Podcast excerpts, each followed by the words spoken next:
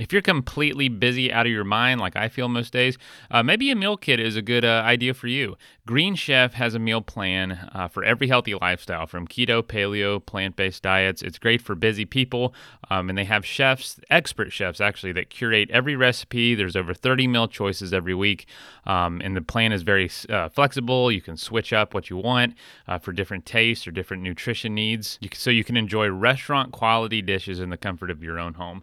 I actually got them for a few months when our, our most recent baby was born. It was really helpful just to know that everything was in that bag. I could just open the recipe, and in half an hour, I have a really healthy meal for my family uh, and not have to worry about uh, all these grocery runs all the time. So if you'd like to try it, go to greenchef.com slash ASP125 and use the code ASP125 to get $125 off, including free shipping. Again, that's ASP125 is the code, greenchef.com slash ASP125 to get $125 off, plus free shipping. So give it a shot. Green Chef, the number one meal kit for eating well.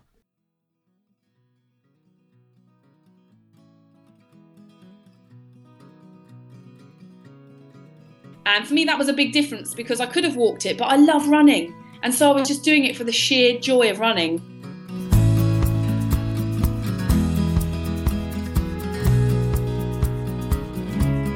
Hey, folks, welcome to the show. Mason here. Uh, so sorry, we had some technical difficulties last night and this morning. Couldn't get the episode up, so it's coming out a little late today, but it is a throwback episode. Um, if you missed the episode for your commute this morning that you're used to, I'm so sorry. You get something to listen to, to through the weekend, which is nice. But uh, uh, today's episode is a throwback to 2015 when Kurt was the host. Uh, but the adventure just sounded so cool, I wanted to feature it again. Running the length of New Zealand. If you know anything about New Zealand, uh, that sounds absolutely amazing. So I'm excited to hear Anna's story. She's been on the show before. Um, but before we jump into, I did want to thank our patrons who have been supporting us financially. Thank you so much to all the folks who have decided to jump on board uh, since we reintroduced the Patreon page. So if you'd like to check it out, go to our show notes. So thank you so much for that. Um, but yeah, let's go ahead and jump into this story about running the length of New Zealand.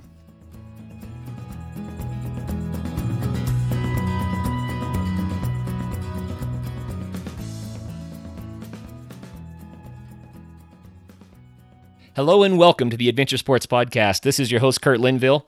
Today I have a wonderful adventurer to visit with us. I'm really excited. Anna McNuff grew up in the UK. Her parents were Olympians in the Moscow Olympics in rowing, and they raised her to be adventurous and to get outside and to have fun. And since then, she has picked up the torch, and she is an adventurer and endurance athlete. Back in 2013, she bicycled through all 50 US states, including Alaska and Hawaii, which was a fantastic adventure. And she just returned from an adventure where she ran the length of New Zealand, both islands on backcountry trails, which just sounds fantastic. And I have to throw in there, she has a heart for giving back. And so as she does these adventures, she always tries to stop in with schools and to work with the students so that they can have the seed planted for adventure in their own lives. Anna, welcome to the program. Thank you for having me. Oh, it's it's our pleasure. So, Anna, I just kind of hit some bullet points, but please tell our audience who you are and about your passion for adventure. Yeah, so I was raised in London in the UK, which is a bit of a strange place for an adventurer to be raised. Um, but I, it's taken me a while to find my, my passion in life, uh, but I've realised that it is going to see new places, meet new people, um, experience fantastic landscapes, but to do it all powered by just my legs and my lungs. So I have a background as an elite athlete, so I use that and I try and take on challenges that really push myself mentally and physically so that I'm always going to learn something at the end. Um, and then I just add in a little layer to the, the cake as well, and that is to try and do stuff that it inspires kids to get outdoors and get exploring. And so by the time I've finished my epic journey, that it's had an impact on on some of the kids back home and in the country that I'm traveling through as well. Oh, that's really fun. So you write about this and speak about this. You have a blog, and Yeah, so if people wanted to look into your adventures, how do they find that? Yeah, sure. It's at www.annamcnuff.com. All That's it. Simple. Right on. Well, why would you and do you encourage people to do these sorts of adventures? In short, I think it's because having having the time when you're in the outdoors and you're you're living every every day that you spend out there you're actually living in the now which is something we don't do very often um, i don't know about anyone else out there but i spend a lot of my days in my head thinking about the future or the past and not actually opening my eyes to what's around me. So i just love adventures for the pure simplicity of them. When your days are filled with sunrises sunsets uh, where do i eat? You know what where do i sleep? What do i eat? Um, where am I going to find some shelter, all that, all those kind of things, and everything just simplifies. And then I think once you've simplified things, you start to actually appreciate what's important in life. And it is that you miss your friends and you miss your family. And it's that smile that the random stranger gives you at the side of the road. And those are the things that spur your days along. So for me, adventure is just about appreciating the things that already exist in the world, but that we've not yet taken the time to stop and, and look at and open our eyes and see that. Oh, that's wonderful. It, we are so distracted in our modern world by all the entertainment around us and all the things that need to get done, all the expectations that are placed on us and expectations that we set for ourselves. And what you're talking about is the uh, the antidote for yeah. that craziness. Absolutely. And I believe it is an antidote. You're right. It's already there. We just need to see it. That's it. that's wonderful. Yeah. Well, hey, you just finished your run the length of both islands of New Zealand. So tell us about that. Oh, it was. I know the word get epic gets used a lot, but personally, for me, it was epic. Um, it it was my second kind of big journey, but it was so different to the bike trip because um, I I learned so much more about myself. It was very much a personal journey in that it was it was incredibly physically arduous, um, probably a lot harder than I thought it was going to be. And so every day had its challenges. Uh, my body complained an awful lot because I wasn't a runner before I did this. So the whole journey really was the point of it was to start something that I wasn't sure whether I could finish it. And I wanted to do that because I wanted to say to people, we get so het up on on whether we may or may not finish things and and we get so frightened of what people might think of us if we fail. I thought, hey, why don't I go and start something that I'm I'm not quite sure if I'm going to be able to finish um, as a bit of an example to myself and just see what happens. So it was tough along the way. Mentally, it was tough as well. I really suffered from the isolation. South Island of New Zealand, there's not many people there. So that was a huge, huge mental challenge. Um, and I learned so much about myself along the way in terms of opening up and showing vulnerability. And that's actually where where your strength comes from to be open and honest with people about the, the challenges you're facing rather than trying to pretend everything's all roses all the time. So yeah, it was an epic journey, and the scenery is just stunning, absolutely stunning. Mm, it sounds really nice. So, details here. You you did the self supported. Yeah. And you were running backcountry trails. So running as in really, really running or hiking and running, or how did that work? Well, right. So my rule was um, if I can physically run up it, I would. So there were places that I hit where the because it would go up to sort of 1700 meters high so there'd be ridge lines and things where um, i couldn't physically run up it faster than i could speed hike up it if that made sense um, and then there were some downhill sections where it was very steep and lots of scree where running would have probably ended up in me falling over with my bag tumbling behind me so um, I, I'd say I, I, ran 80% of it, but I was going as fast as I could when I wasn't running. Um, there was one day I didn't run, one day, and that was um, I'm sure I'll talk about it. But um, a day I, I, actually sprained my ankle, um, and um, I just I physically couldn't run. It was too painful, and I kept I kept going over on it. So it was a run, and for me that was a big difference because I could have walked it, but I love running, and so I was just doing it for the sheer joy of running and the challenge of it as well. I think your body behaves in very different ways um, when you're set out to do a run compared to when you set out to do a hike. So I was trying to find out what would happen to me if I tried to run it. So it was about 1900 miles. Yes, 1911 miles exactly, about 72 marathons by the end. Wow. Yeah. How far did you go each day?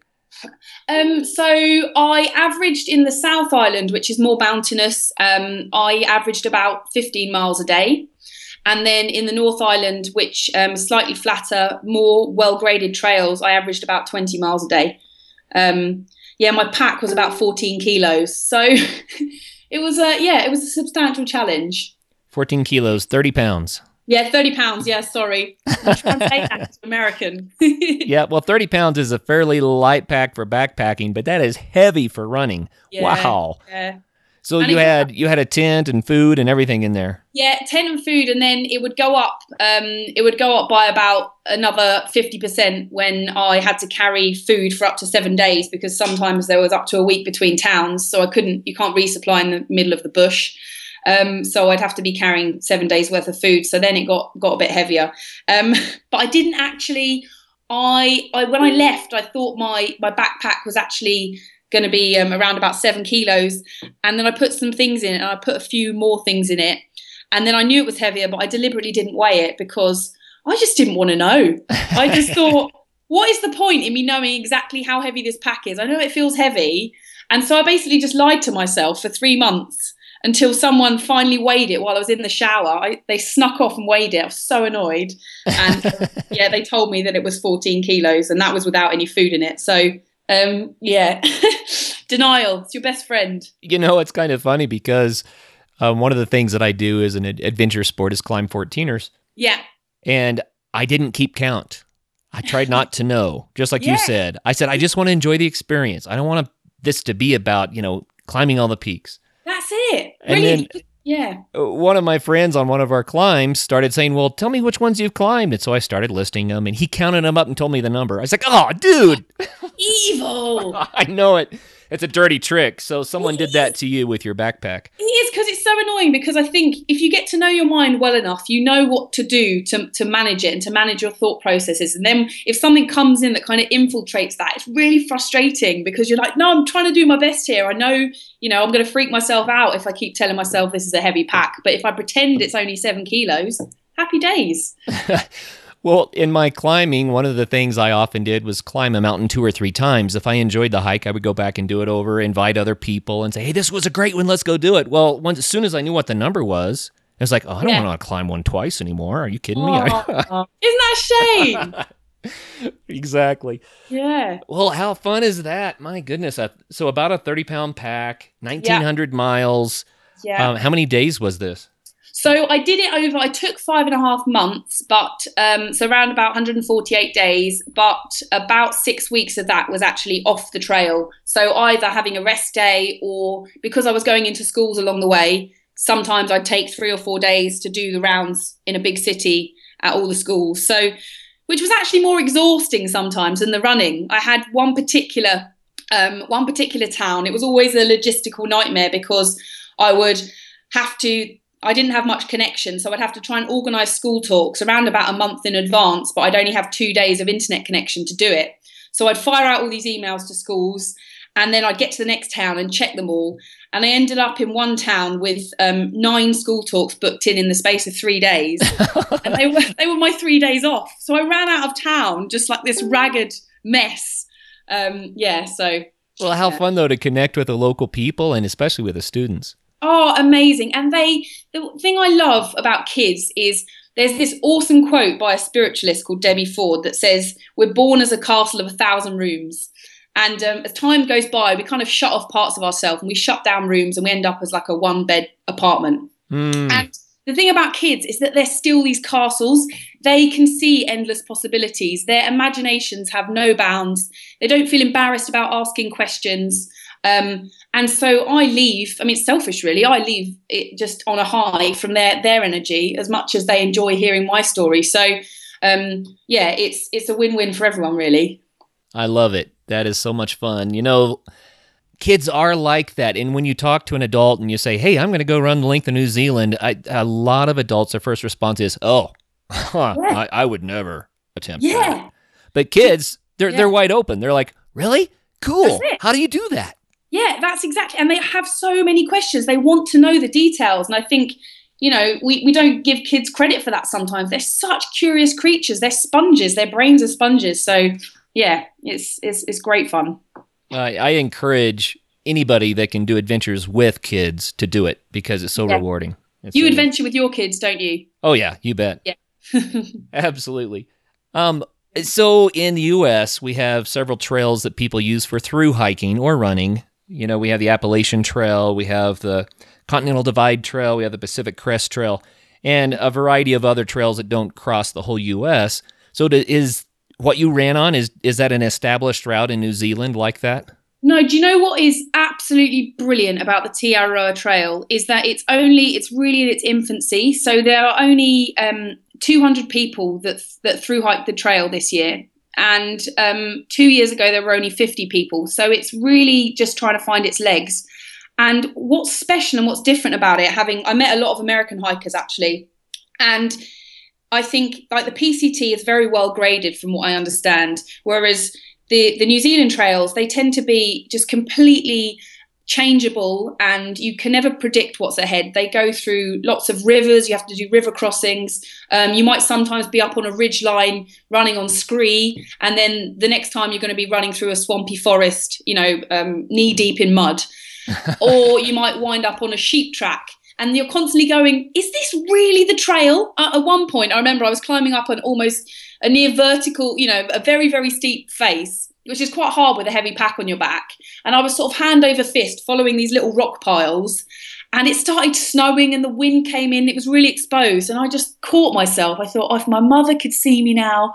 But um, it, yeah, the, the trail is very much finding its feet and it means it's not been overused and it's not been um, you know it's not very well manicured in most places which is actually really nice because you you know you feel like you're the only person out there and and I struggle with that because I had sort of three days and nights um, a lot of occasions where I didn't see a soul, which is quite a long time for the developed world.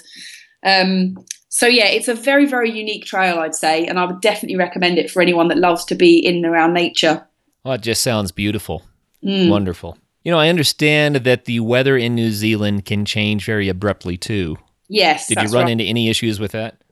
Um, just well, just once really that affected affected my um, timing while I was actually on the trail. Um, we made it me and about it was actually the best day for camaraderie. There were six other trampers on this section of the trail, and we'd left one hut the night before, and it was about um, 20 miles to the next hut.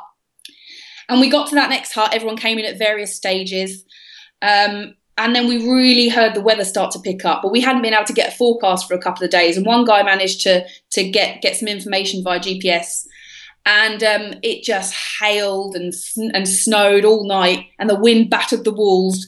And then the next day it just carried on. So it was clear that we weren't leaving that hut. Um, and we could get reports that we had to go over a pass but there were big 120 kilometer an hour gusts going on and our water source had actually turned to complete sludge which was a bit worrying at the time but it was great because I was in a hut with seven people, and one of the guys had a carbon fiber guitar. So he just started on the Johnny Cash tunes, and we all sat round singing, and, and he was reciting all these other um, other old poems as well. He was brilliant, a Canadian guy. But little did I know that my mum was doing her absolute nut because she'd seen my GPS tracker stop moving, oh, and then no. it didn't move yeah, and um, I had a I had a safety mechanism on it, which you press a button and it says oh, I'm okay. But um, and then there's a separate one which sends a slightly different message. So I thought I'd press one then the other to show her that I was okay and I was physically, you know, pushing these buttons. And she took that as she's not okay because she's pushed two different buttons. Someone's stolen the tracker, and I was emailed and called all my friends and I emerged from the bush a couple of days later to have all my mates be like, "Are you all right? Are you alive?" Because your mum called me. oh no! so embarrassing, mum. oh, that's that's hilarious. Yeah, bless her. You need people to worry though. You really do need people to worry if you don't, you know, if something does look amiss. So I'm very grateful for that. Man, you said the wind was at 120 kilometers per hour, yeah. so that's 72 miles an hour. Yeah, that's which, a hefty wind. Yeah, and with snow and stuff as well. It's just and it is hard because I always say there's a you know there's a fine line between being a badass and a dumbass. And um, I think sat there, I debated probably until about three o'clock that afternoon whether I was going to push on or whether I was going to spend the night in that hut. And I just decided, I, I went, I actually packed up my stuff to leave. And I thought, what am I doing? I'm in a hut surrounded by people I really am enjoying spending time with. Why would I go and run on into risk, you know, risky elements and possibly camp by the side of the trail by myself in the snow when I've got this group of people. So that was one of the, the points in the trip actually where I went, you know what? It's about enjoying the journey, not about, oh, I've got to get to this place at this time. I have to push on. So that was the best decision, really. You know, I don't know anything about the history of this trail nor the people that have hiked it, but I'm guessing that you probably set a speed record.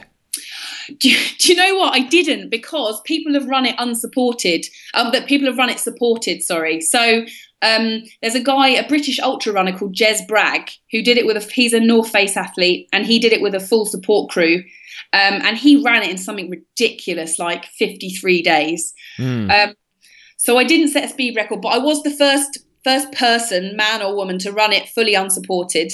Um, so I can take that crown.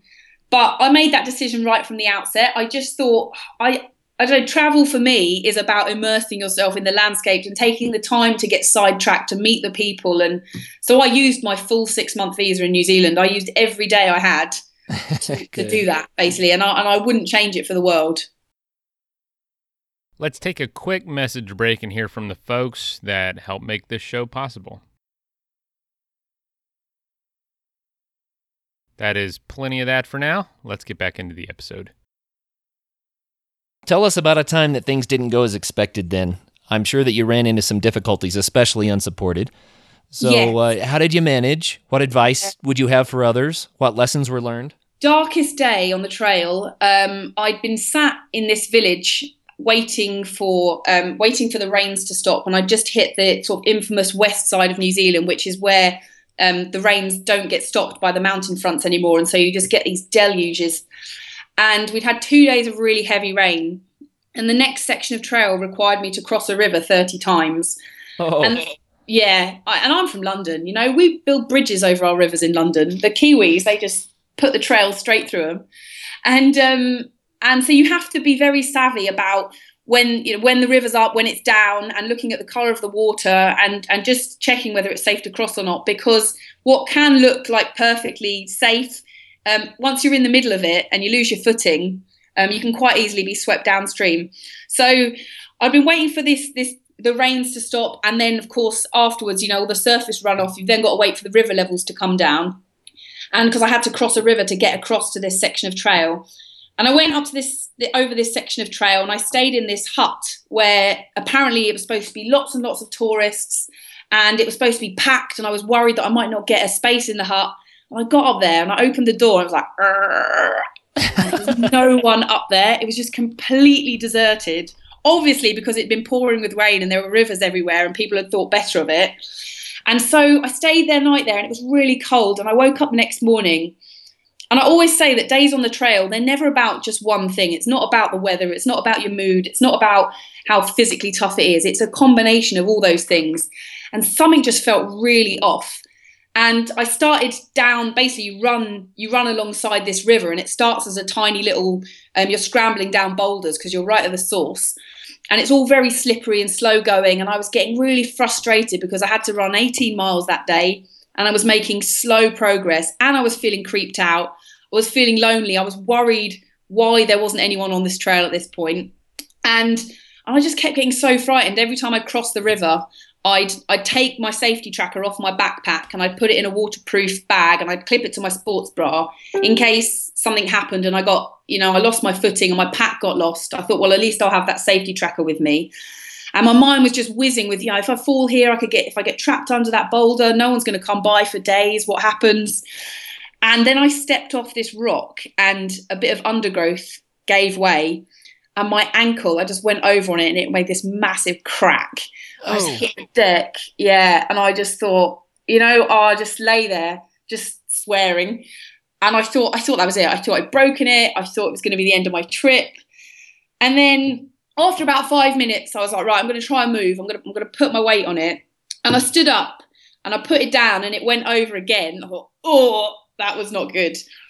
Um, but it was actually only sprained, which thank goodness it wasn't any worse than that. But I don't know if you've ever tried to run with a sprained ankle or even move with it when it and, and it just kept going. And it took me about four hours to get to a place that was was flat enough for me to put my tent up. And I hadn't seen anyone in two days. I was four days from the next town, or I could go back where I came from. And I was just faced with this decision. I sort of crawled into my tent and looked at my ballooning ankle. And I just wanted to call someone. I just wanted someone to sort of verbalize this, you know, this decision process I was going through, but I had no one.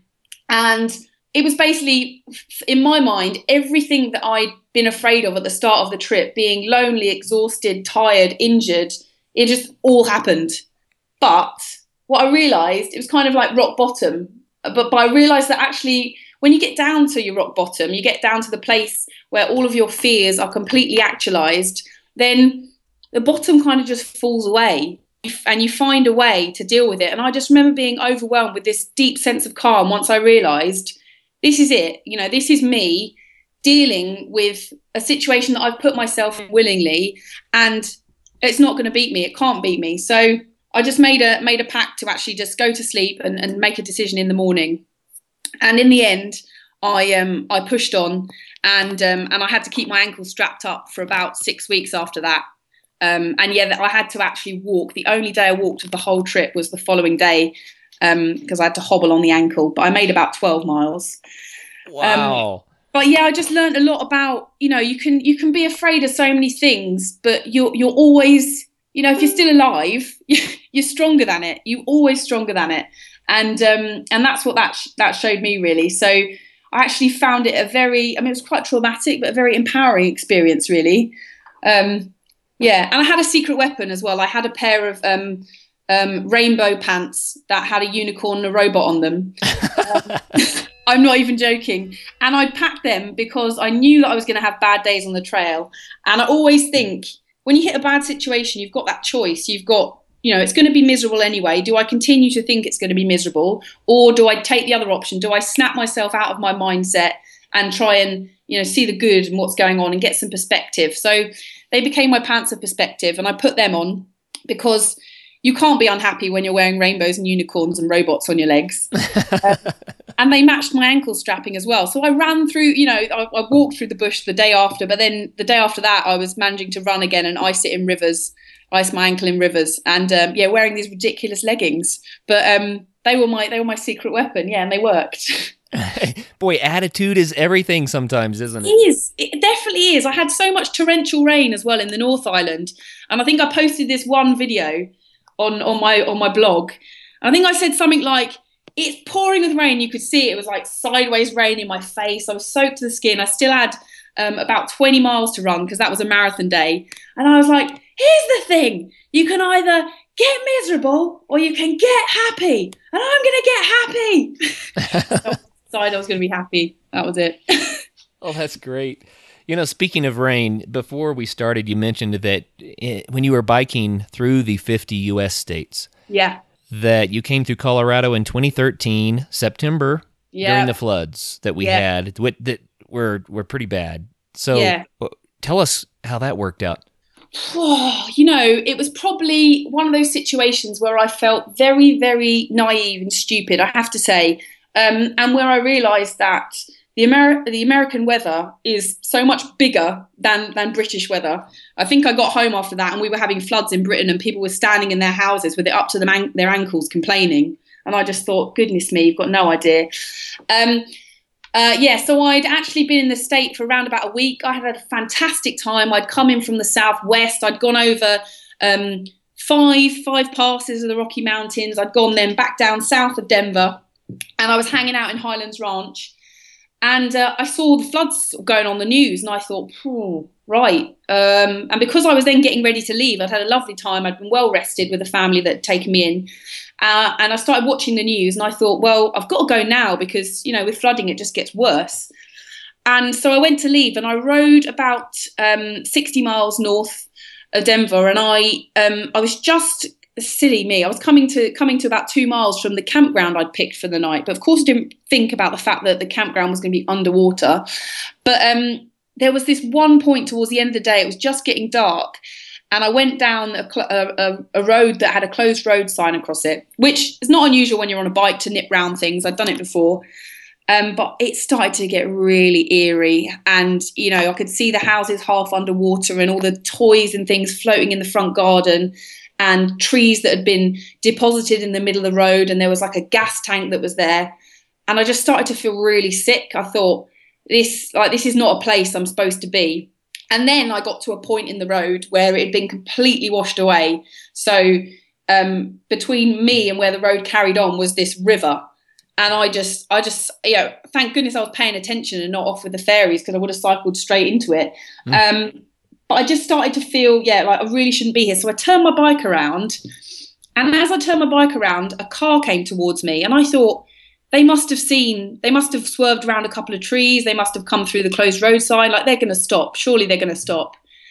And they didn't stop. They sped up and they went past me about two meters to my left and they flipped off the side of the road and into the water. And I just threw my bike down and I ran over to them. And the wheel, it's like a movie. I remember I can see it so clearly. The wheels were still spinning. I could hear the people inside. And I got this, the, the door started to come open. So I don't, I've probably never done this. I don't know if you tried to stand on the edge of a crumbling road and open the door of like a Land Rover, but it requires a lot of ab strength, which I didn't really have. So I was trying to lever this door open and then in my wisdom, I decided that I was going to try and pull this quite big guy out of out of the Land Rover with one hand as I held the door open with the other hand, which was the most ridiculous idea. And I dropped the door and it hit him across the bridge of the nose. And I thought, oh my gosh, I'm going to kill him. oh, no. Um, and anyway, and then eventually I was I was saying to him, is there anyone else in the car? Is there anyone else in the car?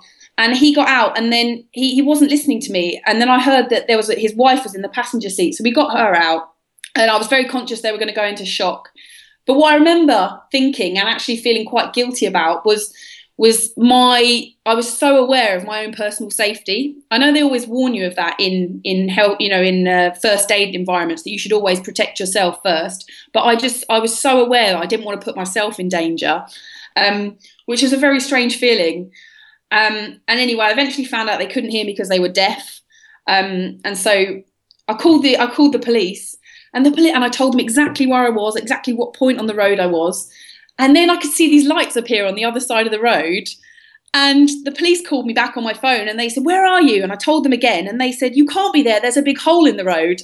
said, you're on the wrong side. I know, you're on the wrong side. I'm, the hole is the problem. Anyway, they came round. But I, you know, we did all the things, but at one point, I just remember they were okay. It was just his injury that I'd given him, which was very nice of me. um, but they were so, they were so, you know. And then one point, they typed on my, they typed on their phone, you know, thank you so much for being here. But I just remember at one point, like I was okay, I was okay, and then it was all going on around me. The police were all around me, and I just sat down the road in the headlight of the police cars and just started crying. And I think it was just I'd never had anything like that happen to me. And it took me about two weeks after that event. I eventually made it out of the state about three days later because I went and um, just holed up in a hotel. And um, it took me about two weeks to try and process what had happened, to try and understand why I was there. Was I there to help those people? Was I there to remind me to be grateful for the good things in my life? Um, and I kind of I took it as both of those things. I think that was the only thing you can do. But it really, it really did mess with me for a while, and I went very quiet on my social media, and I didn't tell my mum until I got home either. Um, but yeah, it was a, it was a, it was. I'd never, I'd never been so close to to, to things that were so real and, and affected so many people's lives. And even when I was in the hotel, there were people there that had lost their homes, and just to see that firsthand, I just, you know, my heart went out to them. Mm. Wow, that's something else. You probably mm. saved their lives. Well, you don't know. I mean, I probably tried to kill him by dropping the door on his face. Maybe that's why you were there. Maybe he needed a wake up call. Yeah, yeah, life saving. well, I mentioned before the call we were in the floods, but we live in a, the mountains just above a canyon that washed out, so we were more or less trapped for about six weeks. Mm. And so it's a, it's a story that I really appreciate you telling because it's close to home. Yeah, yeah. I can't imagine what it was like to yeah be living through it. Well, it was something. Mother Nature can certainly dish out a lot of uh, amazing experiences, no doubt mm. about that. That's it. Um, and actually, I'll just add in at this point. So I did get my fair share of weather. I had then I hit. I don't know if anyone remembers. There were um, blizzards in South Dakota in October that killed like twenty thousand cattle. Oh um, yeah. I got stuck in that. Oh, so no. um, that was fun. And then there was something they called the Arctic blast that hit um, Arkansas and all around the Ozarks um, round about uh, December, January of that year, just uh, over the New Year period. And I got I got stuck in that as well. So I was um, riding through temperatures where it was colder there than it was in Alaska at that point, which I thought was quite entertaining. And I was. Yeah, so I got my fair share. I got my fair share. so where in the Ozarks were you when that hit? Um, I was actually um, near oh, Oak Grove. Oak Grove is it? Um, it's a tiny little town. I'm trying to think of the other towns, but quite quite near the border, the northern border. Um, and, and it was getting so close to my flight out to Hawaii was from from Dallas, and I still had to nip up and touch Kansas. Goodness me, Kansas was a pain with its position in the country. Um, I had to nip up and touch Kansas, go down through Oklahoma, and, and so I called it the dash for Dallas. So I was getting held up. I was like, I've got a plane to make. I can't.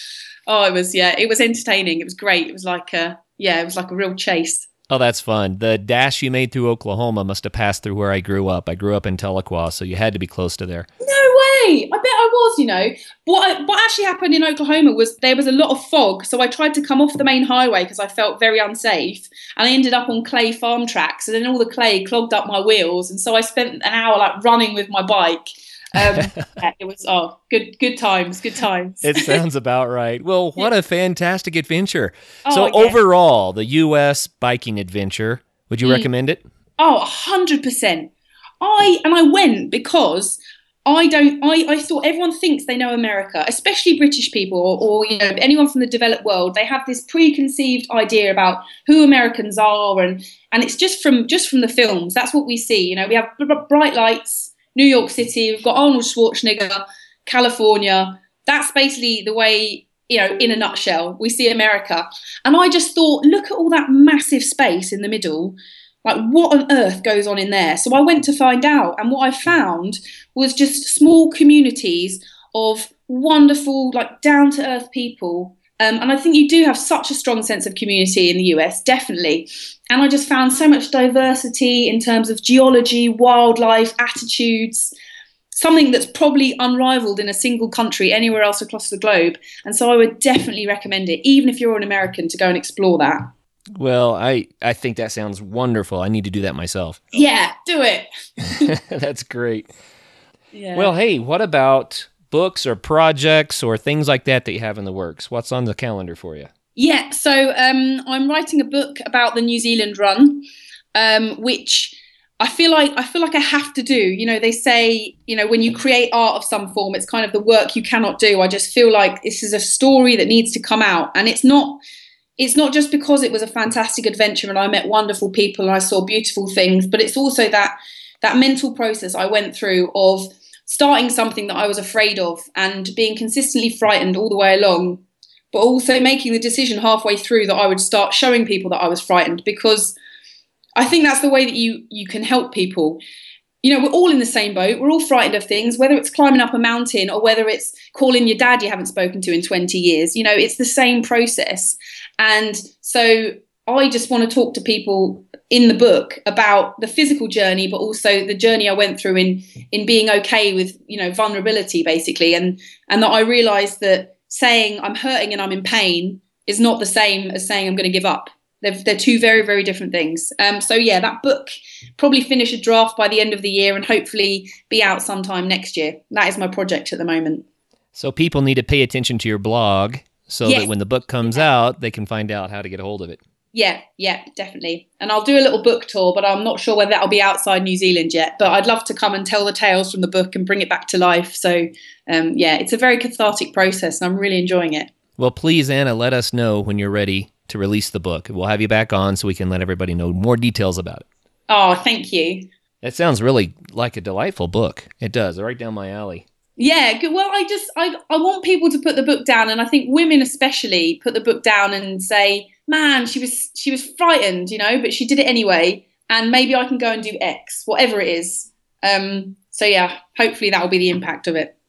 That's cool. So again, your blog is is annamcnuff.com? Yeah, that's right. Yeah. annamcnuff.com. Wow. Do you have a name for the book yet? Uh, not yet, actually, not yet. I might call it something to do with um, I was a Northbounder or a Nobo for short.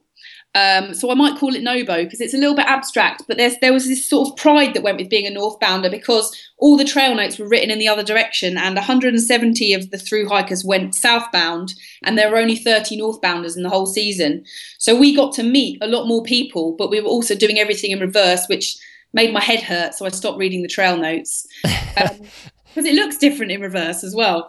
Um, but there was this real, you know, there was a real sense of pride in being a northbounder. Um, uh, and so that was quite quite an important part of the journey as well. So yeah, I might call it something to do with that. You know, there is a movie here in the U.S. about the Appalachian Trail called Southbounder.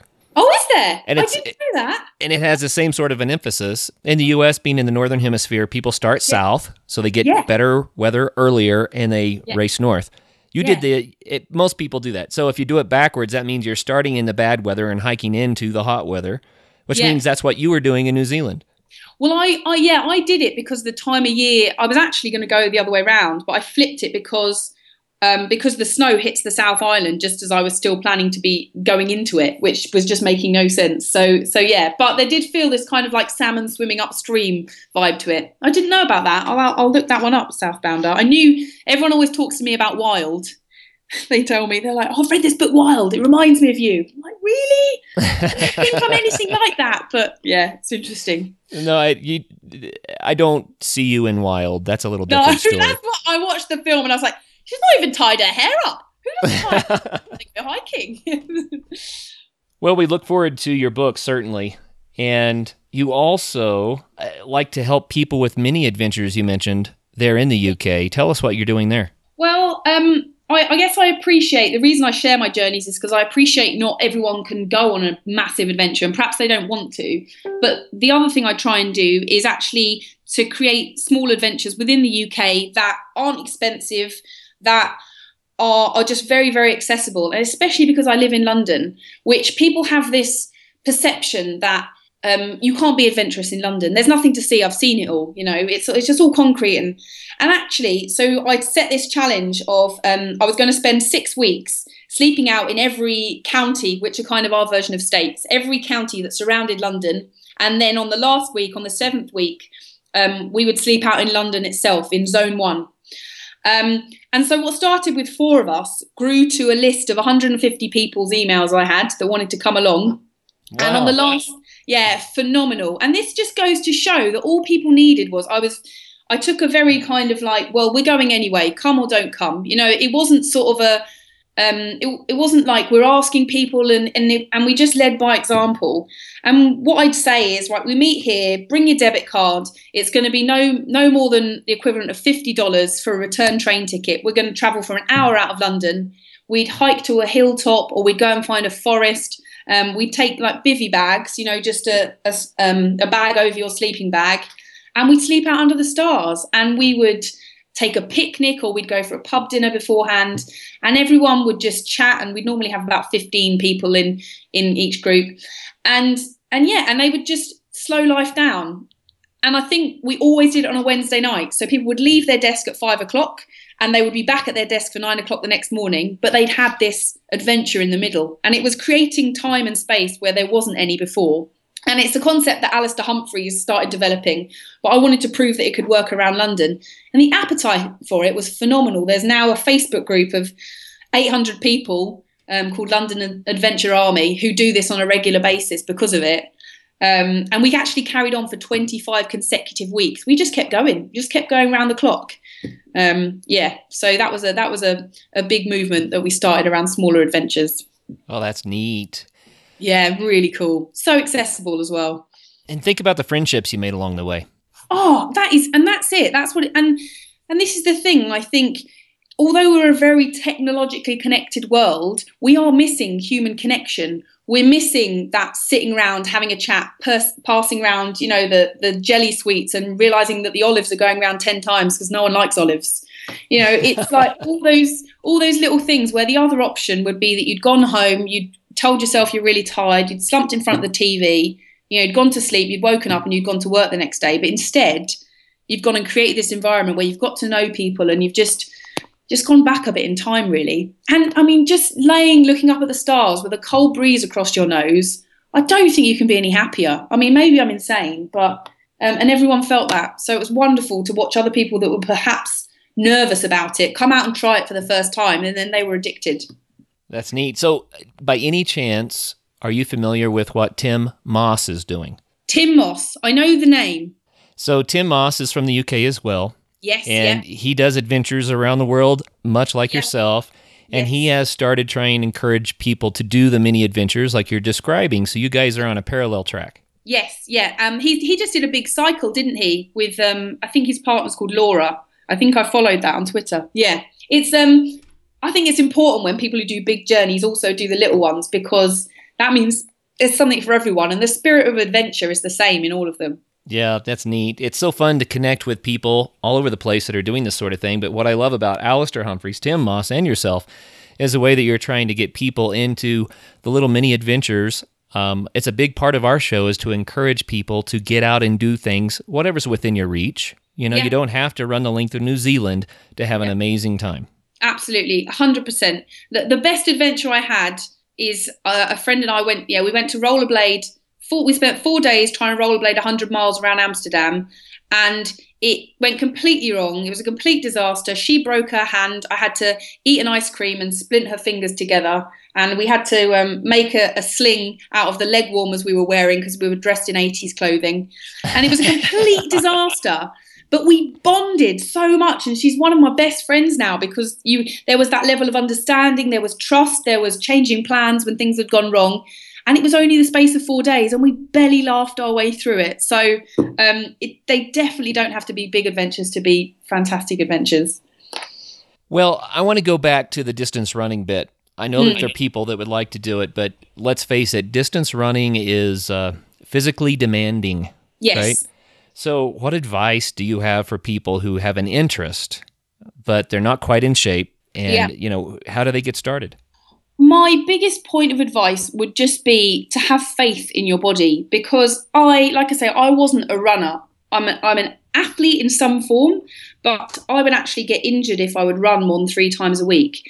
And so the reason I chose to do a running journey is, as I said, because I thought I couldn't. But I'd read all the, the Born to Run literature and all of the things that said that we as endurance mammals we have you know we have the greatest endurance of all mammals on the planet human beings do and the fact that there are the Tarahumara Indian tribe that live in the, the Copper Canyon that can run 435 miles in 48 hours, I just thought that is in our genetic makeup. We are running people, wh- whether we like it or not. So I would just say start slow, start steady, and and if you shove your body, I found this out with the bike trip as well. If you shove your body gently but consistently in one direction, it will catch on. It really will catch on. I I mean I suffered um, aches and pains through the run. Uh, but my ankle was really the only thing that was a, a showstopper.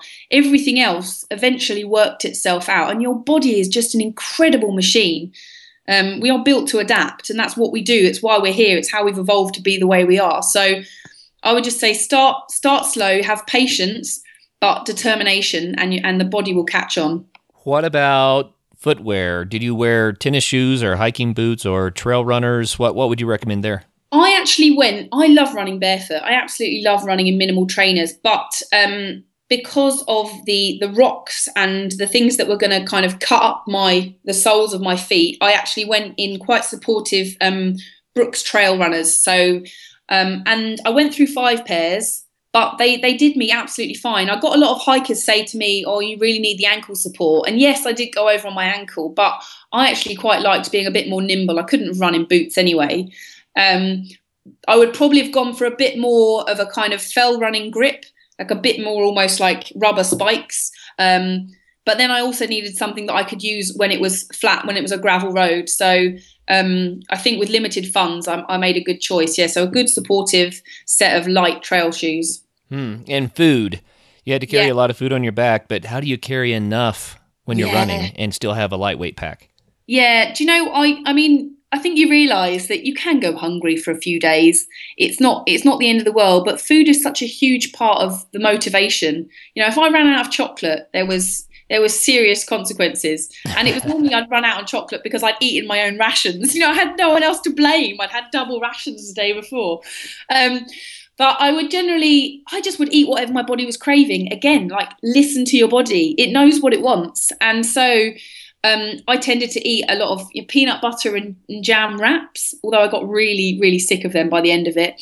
Um, or lots of cheeses, um, but lots of nuts and seeds and dried fruits and things like that. I just um, I really missed fresh food because you can't ca- you know you can't carry fresh food like even an apple. Oh, sometimes I'd taken an apple for for for the first day and it was such a treat. Um, but really simple food and just whatever my body was craving and i'd try and stock up at the town based on what i'd craved the week before if that makes sense. But definitely you got to have a treat at the end of the day. I, I met people that some people that were doing it just on cereal bars. They just eat you know eight cereal bars in a day because it was lighter. But i just thought what miserable experience you know? I really looked forward to cooking up my noodles and soup and stuffing a bit of cheese in there and making a compromise yeah we had a fellow on recently that was arguing that if we had a fat based diet for adventure sports, we would do better. And it sounds like you had calorie dense food, that your peanut butter, cheese, nuts, yeah. all these things have the right kinds of fats that our bodies need. Definitely. And I think, you know, the problem really is processed food. So trying to avoid processed foods where you can is, is probably the best bet. But, um, eating really actually i mean i love eating but it actually becomes a bit of a pain. You know I, I, I would actually run for a couple of hours longer than i should have because i couldn't be bothered to stop and eat. Um, so that showed that i was actually quite tired. But but yeah definitely calorie dense foods because you just need to get it's fuel. You really just need to and that's the amazing thing about the human body. If you fuel it at the right level it really will just keep going. So yeah definitely calorie dense stuff. Okay this is the rich uncle question. I love to hear it. So assume that a rich, rich uncle called you up and said, "It's all yes. expense paid, one month, any adventure you want. Where are you going?" Do you know what? I'm a bit fascinated at the moment with the Greek islands. I would go and spend a few months just swimming, open water swimming. I'd have, I'd, I'd if money's no object, then I'm going to get some skipper who knows the local waters to come out and support me and to teach me Greek as we go along the way so that I can swim in this like quite challenging seas between these islands and then get off and go and speak to the local community and talk to them about island life and eat their amazing local food and then go off to the next island. Um, that's what you know kind of greek odyssey really understand the ancient greek history. Um, that's what i'd do if the rich uncle called me up. So i got love it. Yeah. So biking the 50 states running the length of new zealand now swimming the length of greece. Are you doing a triathlon? Maybe i don't know. I love swimming though. Actually i would just dream about swimming on the run. I just would dream all the time about swimming. So um, I feel like there's a big swim in me at some point. Definitely. Um, I love open water swimming. Wow, you are just full of energy and great ideas. What inspires you? What gets you out of bed every morning? Oh, what gets me out of bed any, every morning? Um, people and smiles. Like honestly, I I am a people addict. I love to meet someone and understand them and understand their layers. And even if at first they might not seem particularly friendly there's there's a reason for that somewhere along the way. And i honestly believe call me an idiot but i honestly believe that everyone is good and has the capacity for good. And, and bad things happen that make people turn the other way. Um, but it really is just that just um, trying to and when you see people come out of their shells and and a community is created because people have found something they're passionate about and you're you, you're finding what you're passionate about as well then that is just a cycle of like infectious energy. Um, and that's that's what pushes me forward really is is being surrounded by people that are as passionate about what they're doing, but that might be completely different to mine. Um, but yeah, that we're all we're all after the same thing. You know, it required a prerequisite for meeting all those people is getting out and doing oh, something. Oh, 100%, 100%, yeah.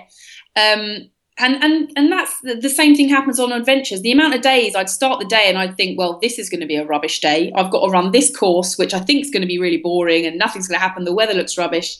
And then something amazing would happen. And so you really do just have to step out there and let it unfold. Um, and, and yeah life is full of surprises wonderful surprises so definitely getting outdoors and doing things that sometimes just doing things for the heck of it with no reason no agenda um, just to learn a new skill uh, I think, yeah, people will be amazed at what they find. It occurred to me this week that we live in a time when the world has been largely explored. Um, you know, Columbus did his bit, Magellan did his bit, and we've all kind of have a feel now for the world. It's mapped, right? Yeah. And people like you, I think you're the pioneers that settled the West. You know, back in at the the turn of the of the 19th century. I think that um, people like you are the ones, the Magellans, who set out to see if they could sail all the way around the planet. You know, and but because those unknown adventures have kind of been used up, Mm. we're finding the new adventures, and that adventurous spirit is alive and well. Yeah, oh, absolutely. And and that's why they have to be, you know, every lots of things have been conquered, which is why sometimes I think being being the first or being the fastest isn't so important anymore. What's important is that you follow something you're passionate about. So I've got a friend that goes and she explores places and she does artwork of it. She draws and that's her passion and she's she's showing us that place with with fresh eyes in a new way through a new lens and so that's the the new kind of exploration i think it's kind of explorations of that are born of people's passions I think it's fantastic. I really do. What you're doing is touching other people's lives along the way. And, you know, the question we like to kind of wrap up with is how does what you're doing benefit others? But you've made that pretty clear that the inspiration that you offer for students, the people Yeah. that you meet along the way, the uh, micro adventures that you're encouraging people to go out and try. Um, tell us a little bit more about that. Yeah, so I mean, we've we've done London, but also, you, I mean, weekends are so so accessible as well for micro adventures. Um, I think I realised, having come back from the states, that I don't know my back garden nearly nearly well enough. So I decided I'd never seen Hadrian's Wall, which is one of the greatest walls of the Roman Empire that was ever built, and um, it's this huge structure. It's sort of, you know, 20, 20 feet tall and um, and really, really wide. Um, and I decided that I'd go and dress up as a Roman soldier with my friend and run along it for four days, just because we wanted to learn about it. So there are things like that that can be done as well. Um, but as far as having an impact goes, um, I, someone said to me in a talk the other day that it's been scientifically proven, as as science, as far as science can, that one smile or one thing you do has an impact on a thousand people by the time the ripple effect has, has passed through. And if you thought about that, you know, every day you walk down the street, if you just smile at someone or a compliment pops into your head and you and you just let it come out your mouth and you tell that person for no reason other than you know it's going to make them feel happy and good about themselves, then you never know what they're going what that's going to do to their day. So I just always try and remember that. Um, and that's the way you can have impact is on a, a small, really grassroots level, one person at a time, and then let the ripples go out. Cool. Cool. Last question. Do you have a funny story for us? Um, oh, lots of funny stories. My my funny the one the kids laugh at the most is um, the last section of the trail goes up something called Ninety Mile Beach, which bizarrely is not ninety miles long. Um, it's a very very spiritual, significant beach for the Maori culture because it takes you five days if you walked along it. It would take you five days, and they say that when a, a Maori person dies, that's their spirit takes those five days to walk down the beach, and they climb down this gnarly tree at the end at the lighthouse, um, and they go into the sea and they go back to where they came from. So it's a very spiritual place, and there's not many people there. Um, I probably saw I'd, I'd run on it for three days, and I saw one person in the in the first day, and then I hadn't seen anyone else. Just expanses of beach and seals. Um, and I bent down behind this rock with about 17, 17 miles to go on the whole run. Um, and I bent down I got pretty well attuned to taking pees while I was on the run. So I didn't even have to take my backpack off. I could just do this like semi squat and pull my shorts forward. So I was just doing this. And for some reason, something popped into my head. It just said, look, like, look to your left, look to your left. And I looked left. And this busload of Japanese tourists down the beach, waving at me, taking pictures. And so I just had to like act natural and pretend I wasn't taking a pee, which was really awkward. Um, and it's because at low tide they use they use the beach as a kind of a tourist run. You can drive a bus along it. It's that wide and that that well packed. Um, but it only happens once a day, and I'd missed it on all the other days. I'd, I'd been off the beach by that point, camped up or whatever else. So um, yeah, that was a bit of a shock. But uh, Busload of Japanese Thank tourists. It doesn't get any more classic than that, does it? no, not really. Wow. Well, thank you so much for your time today and for sharing with our audience, you know, your inspiration for adventure. It's been a lot of fun to visit with you. And people, listen, go to annamcnuff.com and follow what she's up to because there's a lot more of this inspiration where this came from. Thank you. Thank you. For all of our listeners out there, until the next show, get out there and have some fun.